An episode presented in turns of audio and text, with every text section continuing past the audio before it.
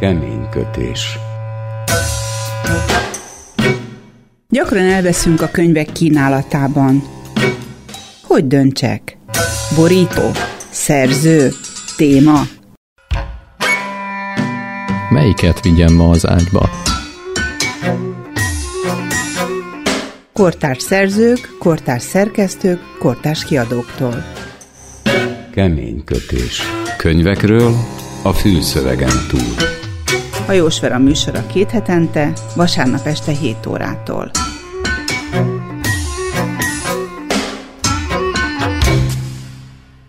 Szép jó estét kívánok! Hajós Vera vagyok. A fejlődés, ami a mai műsorban ajánlott könyveket egymáshoz köti. Hol előre, hol hátra, de ki az, aki mindig tudja a helyes irányt? Az első könyv szerzője elvégezte az operaénekesi és a szépíró kurzust egyaránt. Így nem csoda, hogy könyvének tárgya és helyszíne a 18. századi opera színpada. Egy interjúban mesélte a szerző, hogy első vizsgafeladata egy Mozart volt, a darab címe Non temer, amato bene, amit Mozart a fiatal és gyönyörű szopránnak, Anna Storesnak írt, a vizsgára való felkészüléskor határozta el, hogy megírja kettőjük történetét. A dal címe egyébként magyarra fordítva valami olyasmit jelent, hogy ne félj, szeretett személy, lény. Már önmagában ez a cím lehetne egy regényé. Van egy közmondás, hogy a hazug embert könnyebb utolérni, mint a sánta kutyát. Próbáltam utána nézni, hogy honnan az összehasonlítás a kutyával, de nem találtam rá magyarázatot. Az ajánlott könyv főszereplőjének nagyapja Feddi gyakran ezzel a mondással a gyereket, ami így egy életre szóló tanítássá rögzül. De lehet-e, és akarunk-e mindig igazat szólni, és mindig csak egyetlen igazság létezik-e? Ez a kérdés sok alkotót, filozófust megihletett, és bár sejtjük rá a választ, mégis sokféle alkotás született belőle. Talán sokunk örömére. A harmadik könyv szerzője megosztja a mainstream amerikai irodalom történetet. Kedvelői a 20. század egyik legnagyobb hatású irodalmi egyéniségének tartják, míg ellenzői őt teszik felelőssé a 20. század végi amerikai társadalomban bekövetkező morális válságért. Így vagy úgy, az biztos, hogy nagy formátumú íróval van dolgunk. Nagyon is dicséretes, hogy újra kiadják műveit magyarul a szerző szarkasztikus humoráról, humanizmusáról és társadalomkritikájáról ismert. Ennek a műsornak nem titkolt szándéka, hogy a könyvek iránt felcsigázzuk az érdeklődését, kedves hallgató.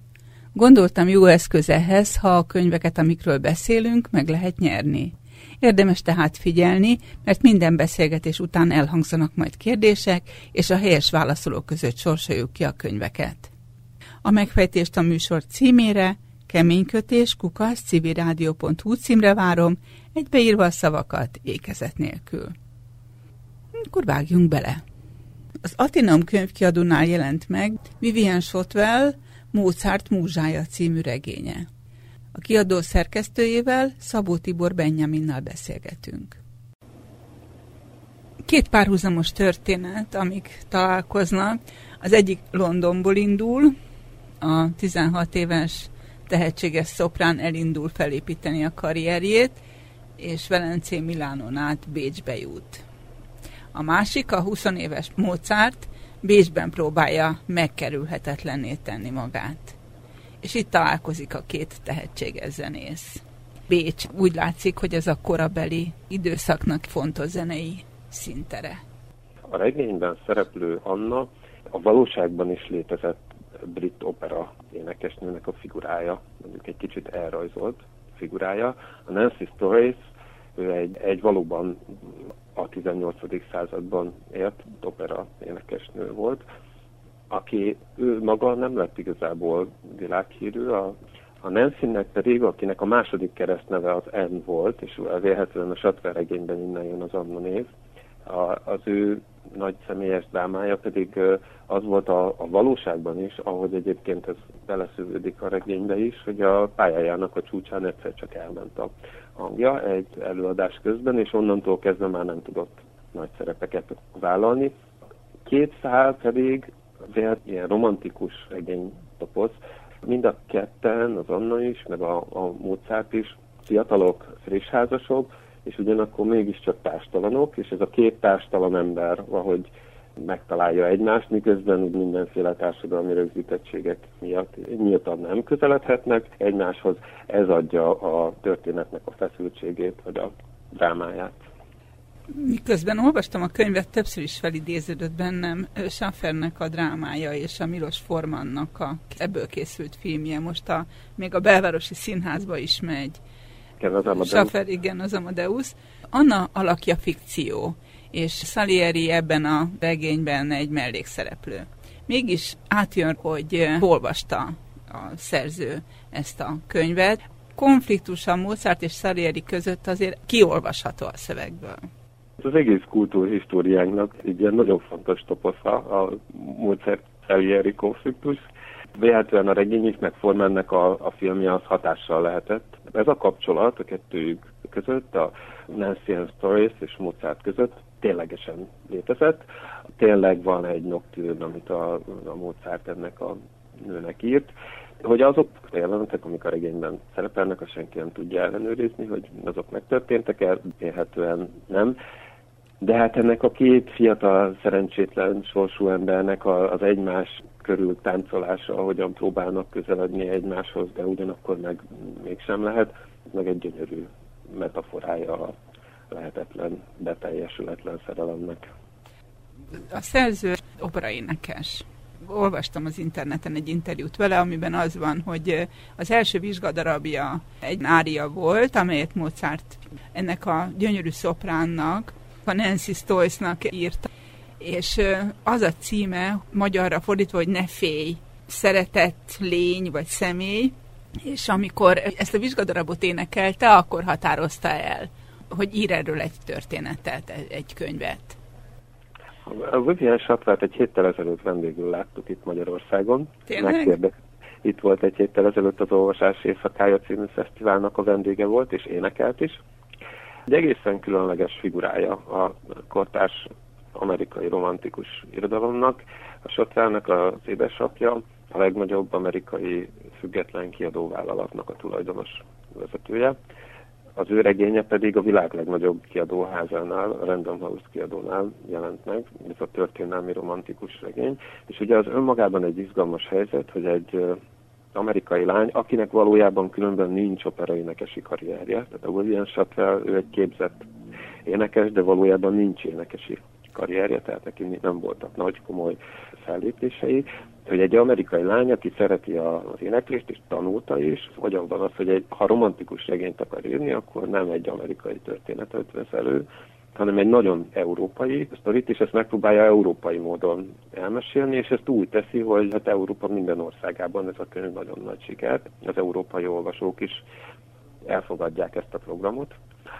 Satwell különben azt mesélte erről a könyvről, hogy ő lélekben énekesként tekint saját magára, és hogy igen, ez, ez a darab indított el, ez volt az indukciómű, és utána azt elkezdtek kutatni a történetet, és megfogalmazódott egy igény, hogy ő ezt a történetet olyan módon elmeséli, ahogyan ő látja, és hát nyilván valahogy ezt így érezni is lehet, meg említette is különben, amikor itt volt, hogy ő látott egyfajta ilyen párhuzamot a Zen Stories meg a saját sorsa között. A hányattatott sorsú énekes. Azt nem tudom, hogy a, a Vivian Chatrell mely, melyik mai zeneszerző legendával áll személyes nyílt viszonyban. Ilyen párhuzamokról nem tudunk, de az biztos, hogy, hogy nagyon pontosan végigkutatta Európában Chatrell ennek a történetnek minden előkeríthető szállát, ez a regény nagyon nagy siker lett az egész világon, és most pedig valójában azért tartózkodik még most is Európában Vivian Chatrell, mert a következő történelmi témájú romantikus regényéhez gyűjti az anyagot, elsősorban Párizsban. Azt nem árulta el, hogy miről szól, de vélhetően valami párizsi zeneszerző lehet benne, mert hogy a, a Louvre-ban kutatja a témát.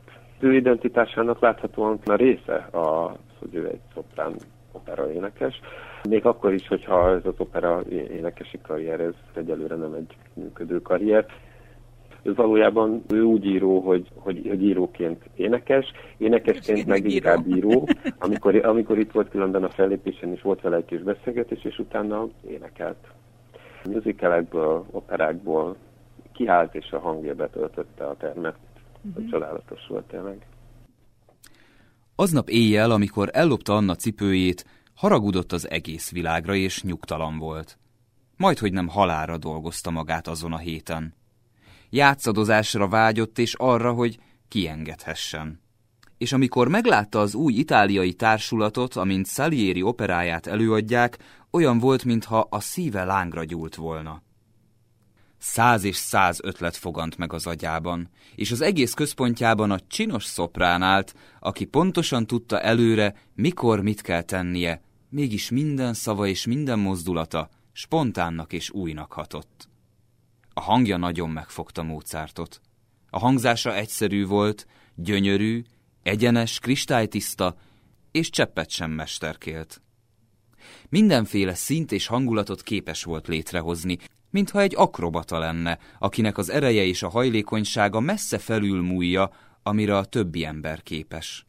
A hangja lényegében mégis tiszta volt, őszinte és csak az övé.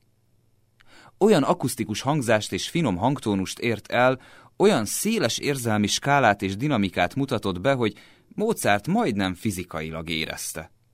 Tökéletesen harmonikus volt. A hangja minden tisztaságával és őszinteségével, precíz, egyértelmű szakértelmével Mozart elevenébe vágott. Amint hallgatta, mindent felidézett benne, amire a saját zenéjében vágyott. Az emberi hang legjobbja, se párja, se vetélytársa. Minden más művészet szánalmasnak tűnt mellette. Egy baba sírása, szerelmesek fogadalma és a bánatos zokogás jobban megrendítette a szívet, mint bármely mesterséges hangszer. Mi alatt Anna énekelt, Mozart képtelen volt megmozdulni, gondolkodni, vagy bármi más csinálni. Majdnem üvölteni kezdett, mint egy állat, birtokolni akarta ezt a nőt.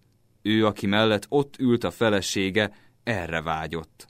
De ez a durva, ösztönös nemi vágy is Anna hangjáról és képességeiről tett tanúbizonyságot és Mozart kinevette magát, mintha egy erkölcstelen történet szereplője lenne. Megesküdött magának, hogy írni fog ennek az egyedülálló szopránnak.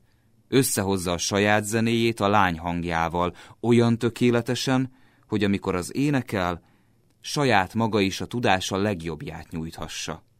Amit akkor éjszaka érzett, amikor először hallotta Annát énekelni, lázban égő fantáziájának szüleménye volt semmit sem tudott róla.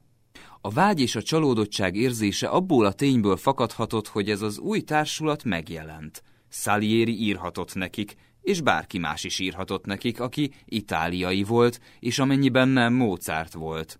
A német, a kisember, akire még mindig úgy tekintettek, mintha hét éves kisfiú lenne. Mozart nem írhatott nekik.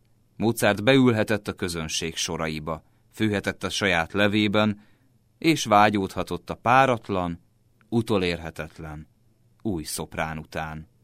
De ő szerette a feleségét. Könyvben szerepel egy velencei előadáson egy díszlet, amiben a szereplőket egy ilyen liftszerű dobozba zárják be, és azt felemeli őket a színpadra.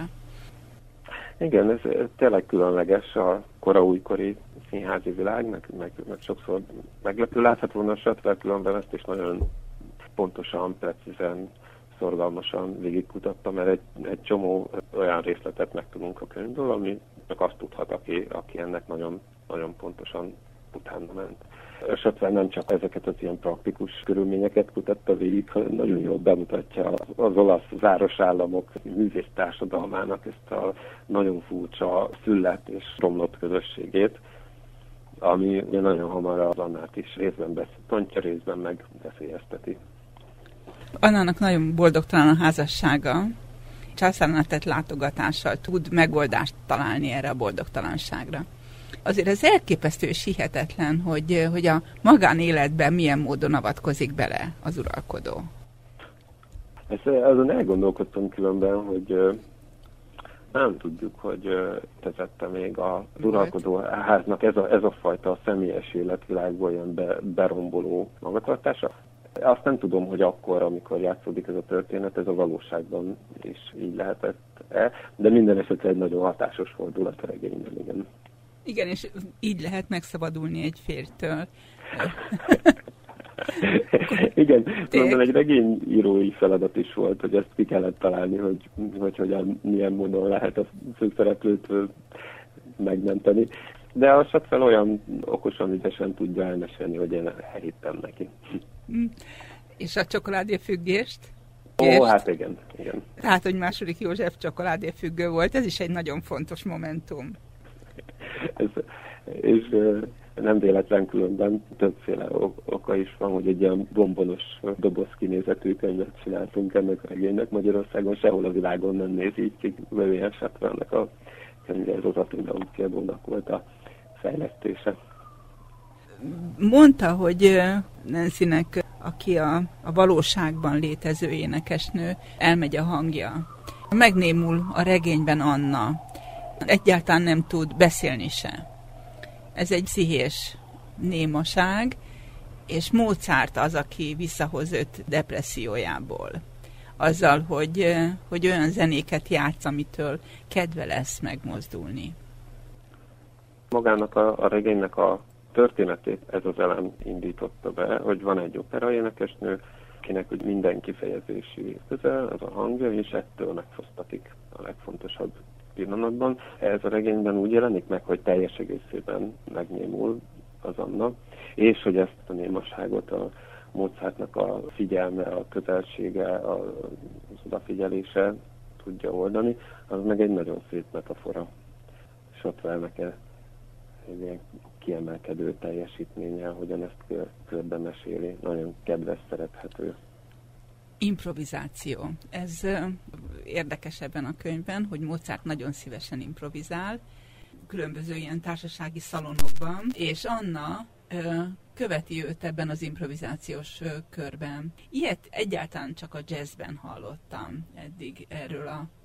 Úgy tudom, hogy ez a, az improvizációs készség fejlesztése az abban a korban az énektanításnak a része volt, Ugye itt is megjelenik a kasztrált tanár, ez Antonio Szeccini volt a, a valóságban, aki azt a részt tanította, és ő is egy kasztrált volt. Ezt valahol olvastam, hogy kasztráltak tanították improvizálni a tanítványaikat.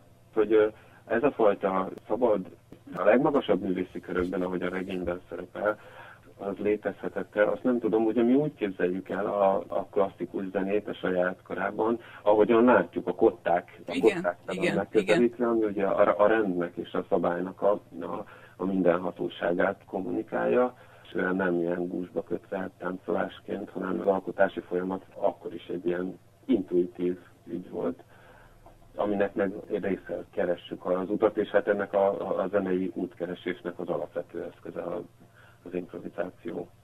Szabó Tibor Benjamin szerkesztővel beszélgettünk Vivian Shotwell Mozart Múzsája című regényéről. Ha szívesen megnyerni a kötetet, akkor arra a kérdésre válaszoljon, hogy a szerző milyen eseményen járt Budapesten. Megfejtését a keménykötés kukasz civilrádió.hu címre küldje, egybeírva a szavakat, ékezet nélkül.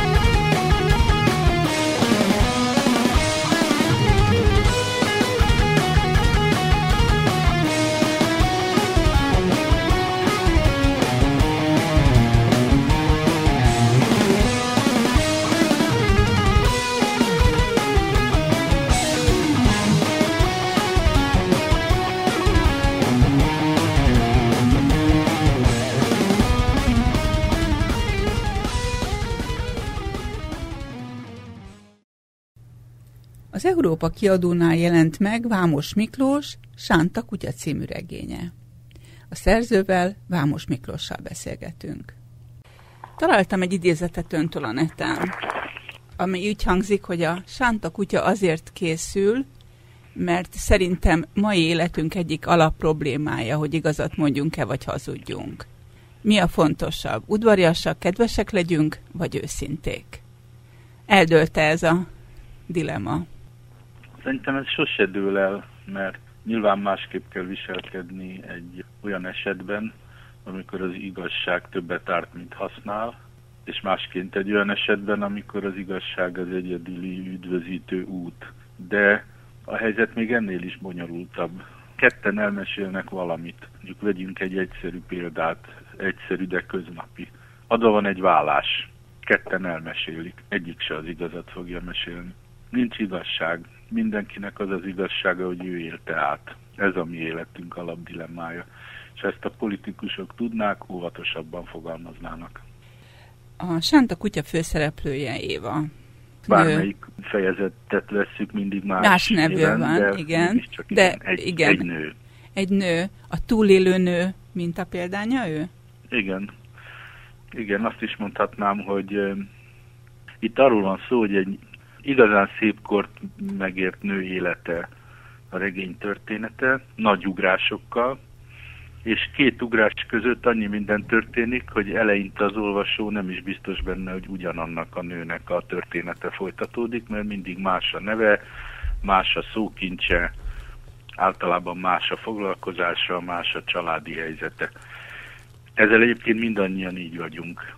És én úgy gondolom, hogy ha megfigyeljük a történelmet, azt kell látnunk, hogy ugyan a férfiak vannak az előtérben, mert nagyon könnyű kirohanni a csatatérre és ott hőslegelesni. De a nőnek otthon kell maradni és tovább vinni az ügyeket. Akkor is, hogyha már nincs se férj, se apa, esetleg fiú sincs. Tovább kell élni, és az a baj, hogy a nők nem kapnak elég, elég tételt és elismerést. Magyarországon van több száz Rákóczi utca, de egyetlen Rákóczi né utca sincs vagy nincs egy Kossuth Lajosné nemzetközi pályaudvar. Pedig nekik köszönhetik a férjek, hogy deklamálhatnak és tehetik a dolgukat? Hát feltétlenül van ez a kicsit rossz májú szólásféle, hogy minden férfi az első feleségének köszönheti a karrierjét, és a karrierjének a második feleségét, és van ebben valami. Rám jött egy ilyen köhögés elnézést. Mindannyiunk legnagyobb motivációja az életben szeretve lenni és szeretni. Vágyunk elismerésre, szeretetre. Ez a szereplő is az egész életében másra sem vágyik, csak szeretve lenni és szeretni tudni. Minden fejezetben van egy Állat. állatszereplő, és én komolyan szoktam venni a példaképeim tanítását, ha szabad ilyen fenköltem mondani. Mondjuk például Nabokov, azt találtam mondani egyszer, hogy a szép irodalom nem más, mint ember szeretet. És ezt én is így gondolom, amikor könyvekben embereket alkotok, mert ugye ezek nem valóságos emberek, legfeljebb valóságos emberből vannak összegyúró, általában háromból, négyből. Ez a nő alak is amíg írom a könyvet, addig megpróbálom szeretni a főhőst, és igazán reménykedem némi viszont szeretetben, ami ha jól megy az írás, meg is történik. És, én egy lépéssel tovább is megyek, tehát én azt mondom, hogy az élet értelme az, hogy szeressünk és szeressenek minket. És ez egy nagyon kétélű feladat, bármilyen furcsa szeretni könnyebb, mint szerethetővé tenni önmagunkat. Mind a kettő életfeladat és ha érdekli, hogy kikből áll a Sánta kutya főszereplőnője, az úgy kezdődött, hogy egyszer Faludi Györgynél üldögéltem, akivel igazán nagy barátságban voltam sokáig, és ő akkor egy Erik nevű férfival osztotta meg otthonát. És úgy értek, mint egy házas pár, tényleg nagyon harmonikusan.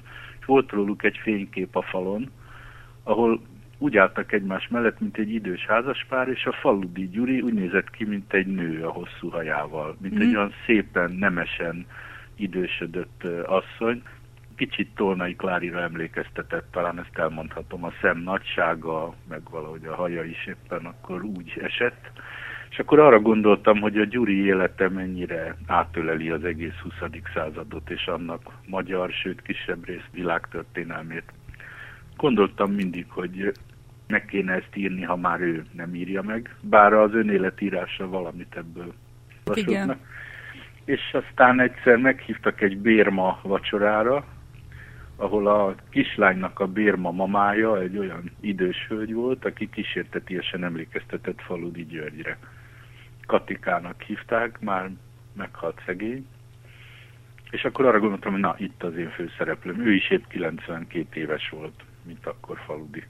És akkor neki láttam írni ezt a könyvet, és mivel azt mondta ez a Katika ott a vacsoránál, ez az egy mondat maradt meg az emlékezetemben, hogy és akkor elmentem az Otiba, ugye az az, az STK, két háború közti megfelelője, és akkor rögtön tudtam, hogy Oti néni lesz az egyik fejezetben. És a többit hozzá álmodtam az általam ismert idős és fiatal nőkből, belegyúrtam anyámat is kisebb részt, meg egy idős hölgyet, akihez semmilyen rokonság nem fűz, de a lányomnak fogadott nagymamája volt, és akkor így alakult ki ez a végleges figura. Ez egy kicsit fejlődésregény. Nagyon. A nyelv segít bennünket eligazodni abban, hogy hogyan is fejlődik ez a főszereplőnő. A, a nyelv az azért fontos, mert bárki bármit mond, a szép írónak a nyelvvel van elsősorban küzdelme és nem mással, nem a mondani valóval, nem a formával. Minden egyes leírt mondat egy sikeresen vagy kevésbé sikeresen megvívott küzdelem eredménye. És én nagyon szerettem azt, hogyha a szereplők beszéde az jellemzi őket, és ami a legfontosabb, ha van két szereplő, ne beszélnek egyformán, és végképp ne beszélnek úgy, ahogy az író az egyéb részekben.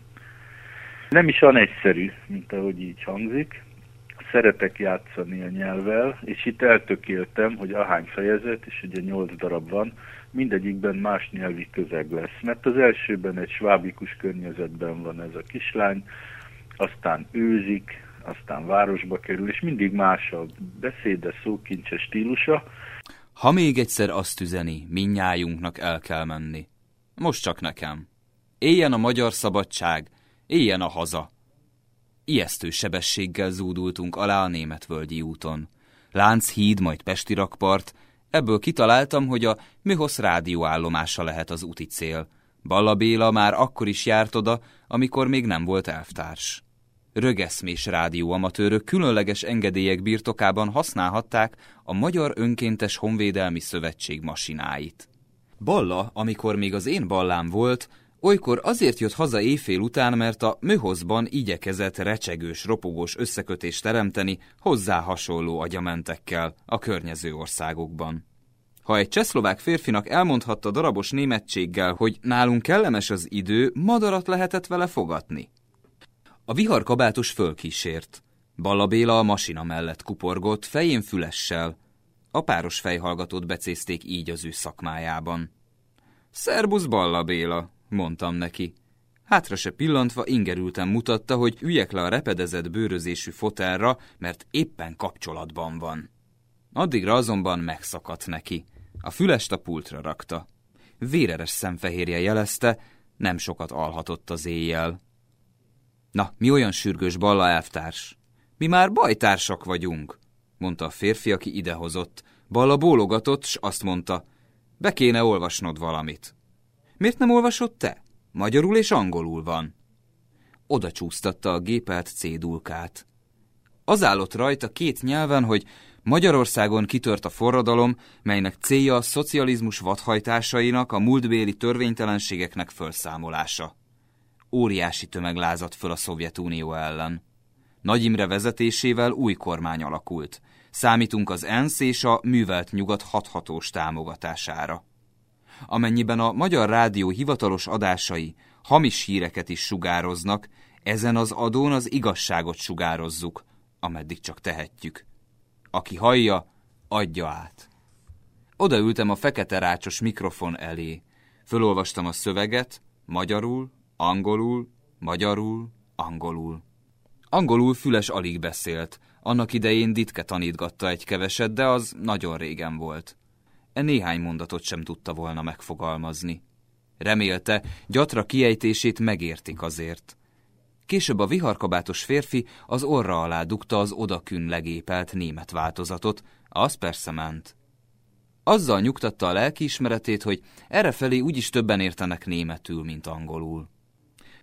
40 méteres rövid hullámra állította a masinát ballabajtárs, azon szállott az üzenet. A környező országokban biztosan hallhatta mindenki, aki megfelelő vevővel rendelkezett. Hírügynökségek, hatóságok, rádióamatőrök. Annyira kimerült a torkom, hogy amikor cigaretta szünetet tartottunk, füles is rágyújtott, remélve, a füst kissé átmelegíti, fertőtleníti a gigáját. Nem szokott dohányozni, köhögött. El akarta nyomni a staubot, ám a viharkabátos férfi gyorsabb volt. Átvette. Ha nem haragszik a bajtársnő, befejezem. Elégedetten letüdőzte. Kiemelkedő fontosságú, amit csinálunk, mondott a ballabajtárs. Több kapcsolatot teremtettem az éjjel, és képzeljed, senki, de senki nem tudott arról, mi történik Magyarországon. Informálnunk kell a külvilágot az igazságról, lángolt a tekintete a büszkeségtől. Lelkesedése magával ragadott. Másfél órás menetekben olvastam a néhány soros tudósítást újra meg újra, ritmikusan váltogatva a nyelveket. Balla Bajtás folyamatosan ellenőrizte, hogy az adás rendben kikerüljön az antennára. A szünetekben próbált kapcsolatot teremteni valakivel, ellenőrizendő, hallják-e, ám korábbi beszélgető társai nem válaszoltak. Talán félnek, dünnyögte. Kicsit megzavaró ez az időnként egyes szám első szemében, egy időnként egyes szám harmadik szemében beszélő szereplő, miközben vannak célzások arra vonatkozóan, hogy talán van egy kettős tudata, kettősénye, skizofréniának is szokták mondani. Akinek hasadt a lelke, az nyilván beszélgető magával, de ez Aki... nem feltétlenül orvos uh-huh. kezébe való dolog, mert én például rendszeresen beszélek saját magamban és saját magammal. Dialógusban vagyunk. Nem az van, hogy én mondom, és másiké nem hallgatja, hanem mind a ketten mondjuk, és szerintem sokan vagyunk így. És én ebben a könyvben is ezt próbáltam ábrázolni, hogy a hasad személyiség az inkább az alapeset, mint sem a kivétel. Tovább is lépnék, ugye van a 12 csillagkép, én úgy fogom ezt fel, hogy mindenkinek van 12 darab belső egyénisége, mind a 12-t hordozzuk, és ha valakinek a, a születési jegye, meg az aszcendense megállapítódik, akkor csak annyi, hogy az a két belső személyiség egy picit előtérben nyomul. De mindegyik megvan, tehát mindenkiben megvan az oroszlán nagyvonalúsága, a skorpió fenyegetése és fenyegetettsége ilyen alapon én azt természetesnek találom, hogy mindenkiben folyik egy ilyen dialógus, csak nem mindig. Meg aztán a dialógus csak akkor halljuk, ha odafigyelünk rá. Az én kezemben most egy 2003-as kiadás van, és olvastam, hogy szerződött az Európa könyvkiadóval, hogy évente, hogy évente két könyvet jelentetnek meg. Igen. Ebben az évben egy új könyv jött ki, tavasszal a New York-Budapest metró, és új kiadásban a Sánta kutya. Hát bocs, a New York-Budapest metró is régi. Amint hazajöttem Amerikából 90-es évek elején írtam, és meg is jelent szépen több kiadásban. Azt akartam tudni, hogy miért pont ezt javasolta kiadásra. Olyan kedvező a helyzetem, hogy én mondhatom meg. A szerződés tíz évre szól, és én abban gondolkodtam, hogy úgymond nagy regényeket adjuk ki. Most az, hogy nagy, az csak annyit tesz, hogy vastag. Tehát nem mm. biztos, hogy mondjuk világirodalmi szempontból is nagynak minősítené bárki. De hát nyilvánvalóan túl kellett esni az apák könyvén, anya csak egy van, ezek mégiscsak olyan alapmunkáim, és aztán hát vannak még a vastag regények. Én a Sánta kutyát igazán sokra tartom a saját munkáimon belül, az se azt jelenti, hogy az a véleményem, hogy ez valami különleges könyv, hanem csak annyit tesz, hogy mindig van egy vállalás, amit elhatározok, hogy mit próbálnék én itt kifejezni, és soha nem sikerül a falig eljutnom, nem sikerül százszázalékosan megvalósítani. De én úgy érzem, hogy a saját irodalmi céljaimat talán legmagasabb százalékban a Sánta kutyában tudtam megvalósítani, és furcsa módon nem az apák könyvében, pedig mindenki arra szokott szavazni, az ugye óriási sikereket aratott külföldön. Most épp Kínában jelent meg néhány hónapja, és olyan kritikákat írnak, hogy pirulnék idézni. Mondjuk, ha az apák könyvét 85%-osra tagsálom, akkor a sánta kutyát 90-re, és ez a legmagasabb százalék, Aha. amit adhatok munkáimnak. Kivételt képez néhány rövidebb novella, amely 90% fölé került szerintem, de azért az mégiscsak más teljesítmény. Számszerűsítetten mondta, hogy a sánta kutya nagyon magas polcon van az ön szemében. Mi ennek az oka? Mi az, amit ennyire értékel ebben? Egyrészt úgy érzem, hogy az a visszajelzés, amikor nők, és nem százai, hanem magasabb számú visszajelzésre gondolok, azt mondják, hogy hát ez teljesen olyan, mintha nő írta volna. Ez nagyon nagy bók.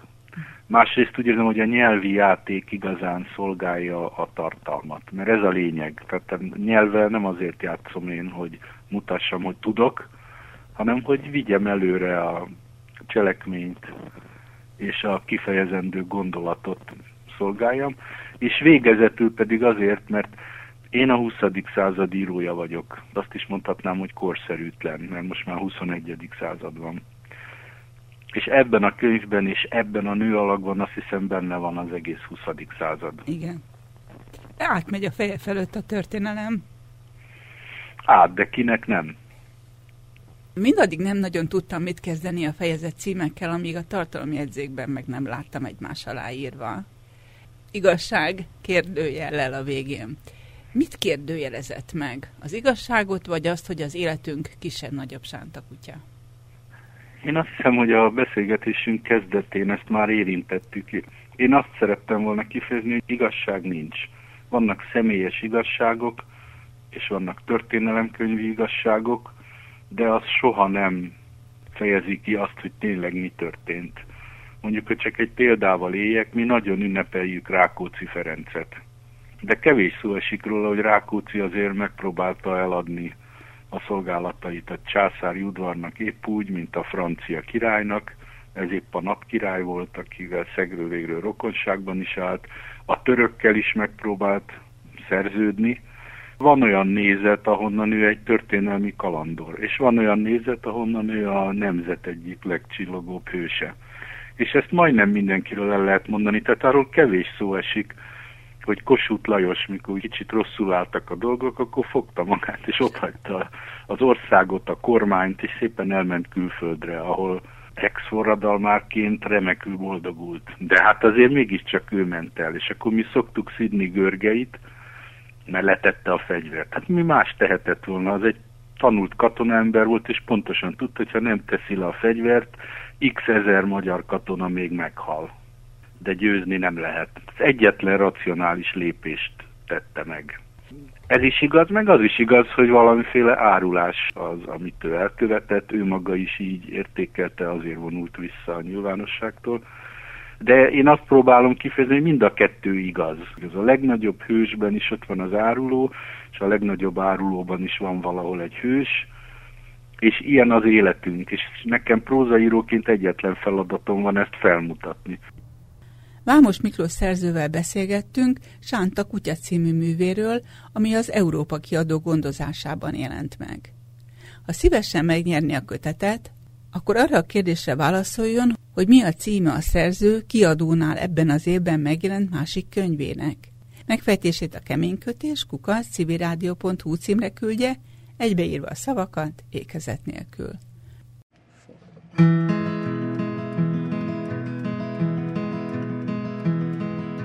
How many roads must a man walk down before you call him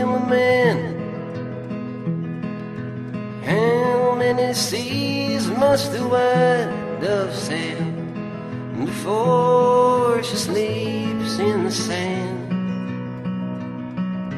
How many times must the cannonballs fly before there forever been?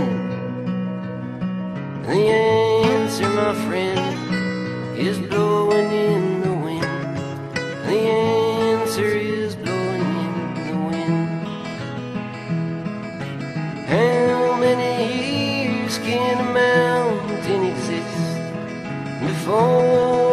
washed to the sea.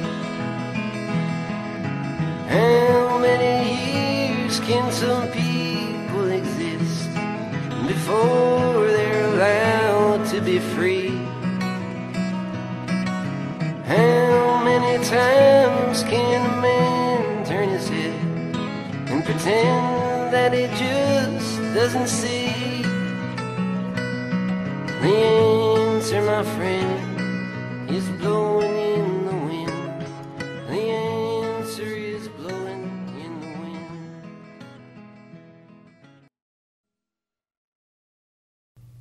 Helikon könyvkiadó adja ki Kurt Vonnegut életműsorozatát.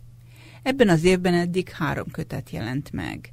Áldja meg az Isten Mr. rosewater a Bajnokok reggelie és az ötös számú vágóhíd. Az életműsorozat felelős szerkesztőjével, Schulz Judittal beszélgetünk. Vonegutról szokták róla mondani, hogy az emberiség szociális lelkiismerete. Ezt miért mondják?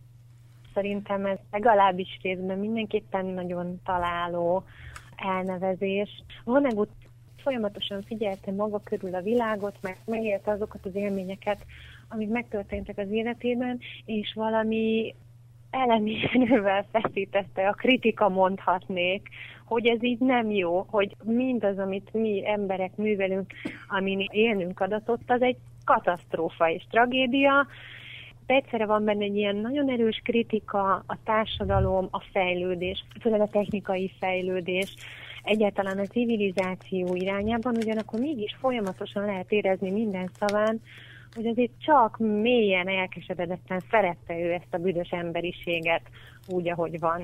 Miért nem szeretjük egymást? Miért bánunk így ezzel a bolygóval, és miért bánunk így egymással? Folyamatosan ezekkel a kérdésekkel foglalkozott újra és újra. Meg egy kicsit azért valahogy a jövővel. Igen, valóban, mert hogy azon gondolkodik, hogyha mi ezt így csináljuk tovább, ahogyan csináljuk, akkor annak mi lehet a folytatása. És ez automatikusan vezet szerintem a science fiction irányába ez a kérdés. Mi lesz az emberiség sorsa, ha így folytatja tovább? Az ötös számú vágóhídban ott a történet mesélése keveredik a múlt, a jelen és a jövő egymással, és nem egy lineáris történetmesélésről van szó, hanem ide-oda ugrálunk az időben. Így van és van egy visszatérő mondat, ami egy ilyen lemondó is egyben. Hát így megy ez. Így megy ez. Ez a mondat egyébként azért nagyon érdekes, mert a regény szerint ezt mondják a Tralfamador bolygó lakói a halállal kapcsolatban, és minden alkalommal, amikor előkerül a könyvben ez a mondat, akkor előtte valami haláleset történik. Ha nem emberi, akkor egy madáré, vagy leborul egy csésze kávé, és összetörik a csésze. Tehát mindig valami halál eseményhez kötődik az így megy ez mondatnak az elhangzás, és ez az egész Tralfamadori filozófiának a, a sarokköve ez a mondat, és nem is annyira lemondó ez a mondat, mint inkább bölcsen belenyugvó szerintem. Nekem vannak ősmerőseim, akik szokták ezt mondani, nem ezt a formát, hogy így megy ez, hanem hát igen, így van ez.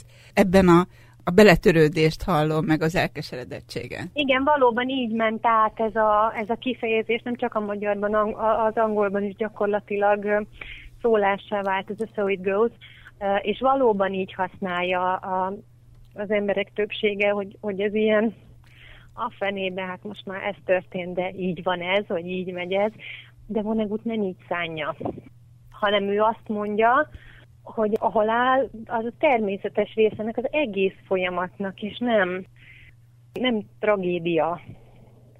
Három könyv jelent meg Vonneguttól az idén az életműsorozatban, 2014-ben. Az életműsorozat első darabja az idén, az az áldja meg az Isten, Mr. Rosewater-t akinek a főszereplője Eliott a Rosewater alapítványnak a vezetője, és föltevődik a kérdés, hogy nem elmebetege, amiért a család vagyonát ebbe az alapítványba szét akarja osztani a szerinte rászorulóknak. Ha ez bebizonyosodik, ez a vagyon akkor elvész a család számára, és a szegény ághoz kerül.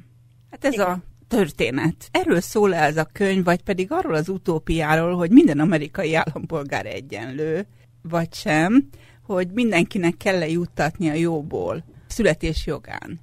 Igen, én azt gondolom, hogy ez a, az az a kérdés, amit föltesz a, a Honegut, hogy tényleg elmebetegnek kell tekintenünk azt az embert, aki komolyan gondolja az egyenlőséget, aki komolyan gondolja azt, hogy nem, nem arról kéne szólnia az életnek, hogy a kevesek kizsákmányolják a sokakat.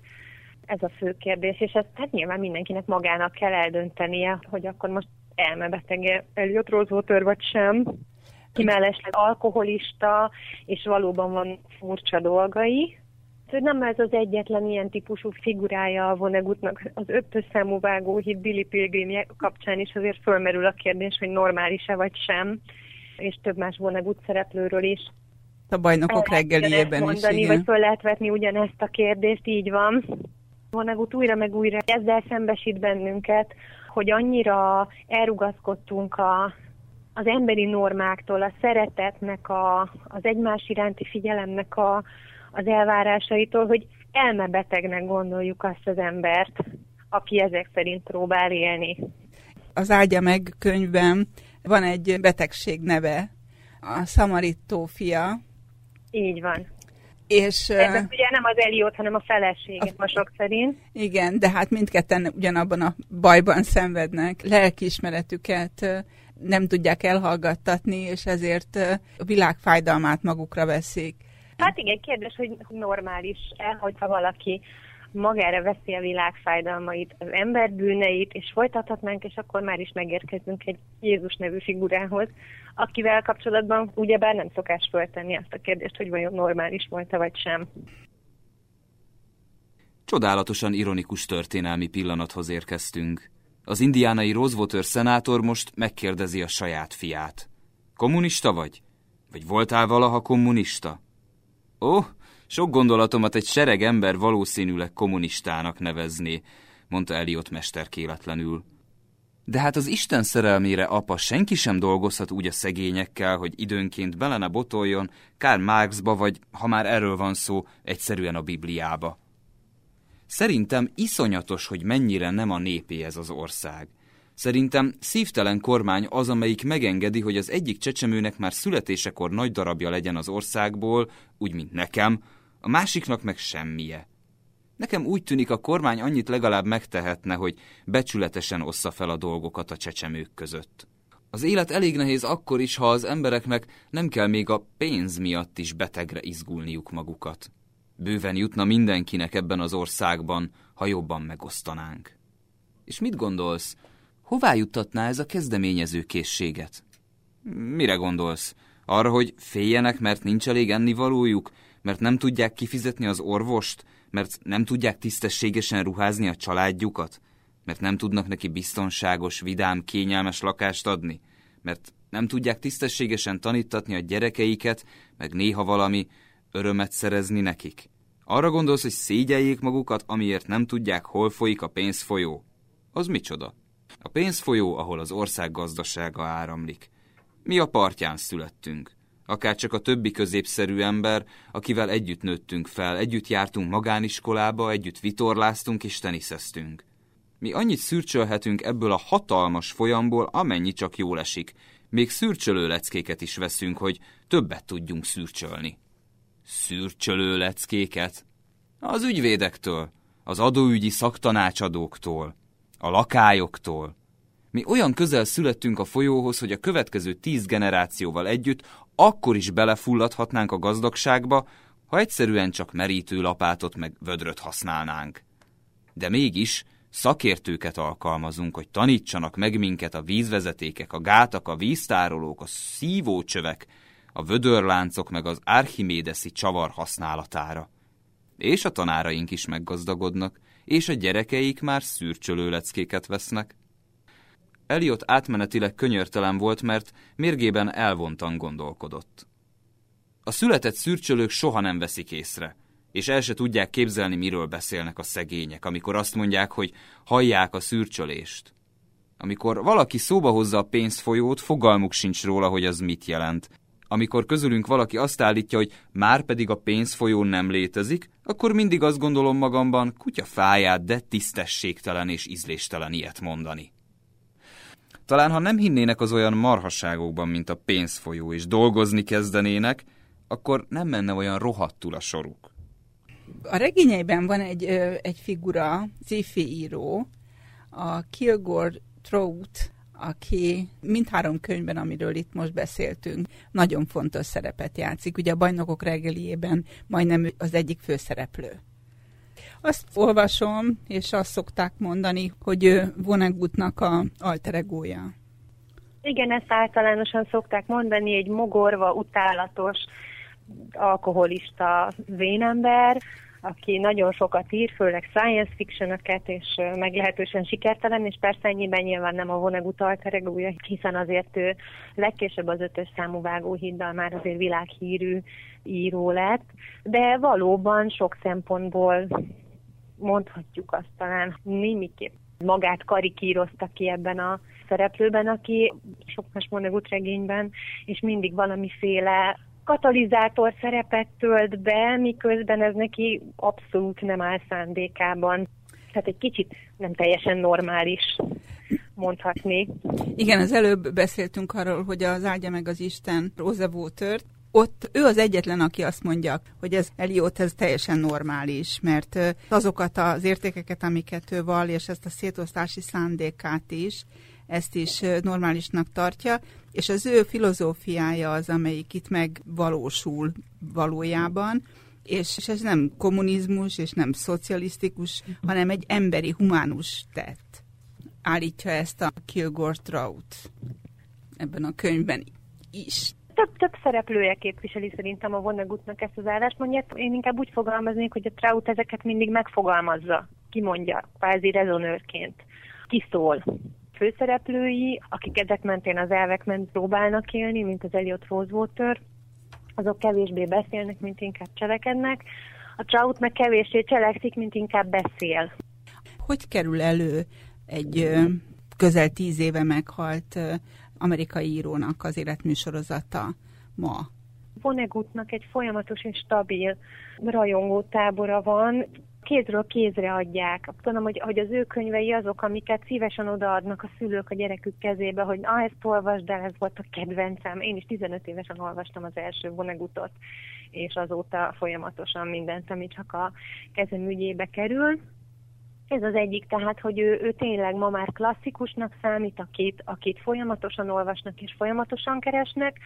A másik pedig, amiért újra a terítékre került, az az, hogy szerettük volna az egész életművet egy egységes formában kiadni a szövegeket, rendbe rakni egy kicsit, mert néhol a fordítás között járt el icike-picikét az idő, tehát apróságokról van szó, ilyenekről például, hogy 70-es években Magyarországon még nem létezett dobozos sör, és ezért a fordításban még sörkonzerv kifejezés van. De ezeket az apró kis, kis csiszólásokat végeztük el, és úgy gondoljuk, hogy most ezzel az életműsorozattal, ezzel a formátummal, ezzel a borító dizájnnal egy, egy méltó külsőt és formát kapott ez a, ez a szerző, Idén három kötet jelent meg, de tavaly kezdtük a sorozatot, tehát a gépzongora és a titán szirényei is már megjelent a sorozatban, illetve hogy most fog nem sokára november elején a boltokba kerülni a sorozat következő kötete, Éden a folyónál címmel, és ez a cím nem lehet ismerős az olvasóknak, mert kiadatlan írásokról van szó. Hat novella, egy eszé és egy befejezetlen science fiction novella található ebben a kötetben, amiket most olvashatnak először magyarul az olvasók, Szántó György Tibor fordításában. Ha már így felmerült Szántó György Tibornak a neve, ő írja ezekhez a könyvekhez az utószót, ami tulajdonképpen egy pozitív kritika. Szántó György Tibor ennek a sorozatnak a sorozat szerkesztője. Ennek az az oka, hogy ugye a mecénász kiadó vezetőjeként hosszú éveken keresztül Magyarországon ő adta ki Vonegutot, és mivel számos művét fordította is, úgy gondoljuk, hogy ő tud leginkább Vonegutul ma. Van ennek egy saját hát, nyelve? Vonegutnak egy Igen. nagyon saját nyelve, meg egy nagyon saját gondolatvilága és humora és asszociációs útvonalai vannak, és, és György ezt nagyon, nagyon érzi és nagyon tudja. Schulz Judittal, a Helikon kiadó munkatársával a Kurt Vonnegut életműsorozat felelős szerkesztőjével beszélgettünk az ebben az évben megjelent művekről. Ha szívesen megnyerni az Áldja meg az Isten Mr. Rosa Water című kötetet, akkor arra a kérdésre válaszoljon, hogy mi a betegség neve, amit Eliotnál és feleségénél Szilviánál diagnosztizálnak. Megfejtését a keménykötés kukac civilrádió.hu címre küldje, természetesen egybeírva a címet, ékezet nélkül. A könyvekből Szabó Zoltán olvasott felszemelvényeket. A zenéket Cserháti Ákos választotta. Ne felejts el, két hét múlva újabb könyvekkel jövök. Kemény kötés. Könyvekről a fülszövegen túl. Hajós Vera műsora két hetente, vasárnap este 7 órától.